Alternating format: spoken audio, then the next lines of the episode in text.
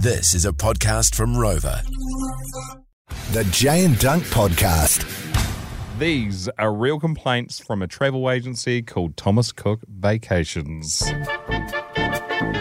They should not allow topless sunbathing on the beach. It was very distracting for my husband who just wanted to relax. Go, on my holiday to Goa in India, I was disgusted to find that almost every restaurant served curry. I don't like spicy food. Pick the right place to go. We went on holiday to Spain and had a problem. The taxi drivers, they were all Spanish and they speak Spanish. You couldn't understand them.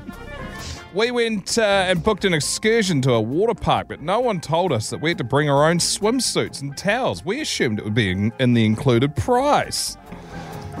The beach was too sandy.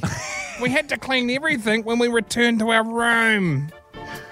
We found the sand was not like the sand in the brochure. Your brochure shows the sand is white, but I thought it was more yellow. no one told us there'd be fish in the water. The children were scared. What a what a problem to have. I think it should be explained in the in the brochure that the local convenience store does not sell proper biscuits like custard creams and ginger nuts. The roads were uneven and bumpy. We could not read the local guidebook during the bus ride to the resort. Because of this, we were unaware of many things that could have made our holiday more fun. Imagine if that was the st- like if you were lucky enough to be able to travel, you're financially in a position where you can do that to go to these incredible places, and those are the things like that is looking for the problems as opposed to finding how epic everything is. Well, it gets better, Jay. Oh god. It took us nine hours to fly home from Jamaica to England, and it only took the Americans three hours. This seems unfair.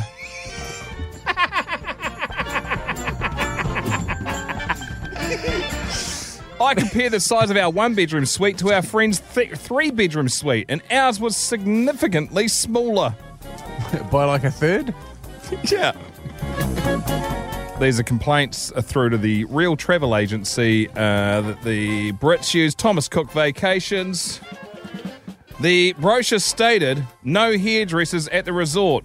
We're trained hairdressers, and we think they knew this and made us wait longer for the service. We've got a couple more. We were in Spain and there were too many Spanish people there. the receptionist spoke Spanish, the food was Spanish, and no one told us there'd be so many foreigners.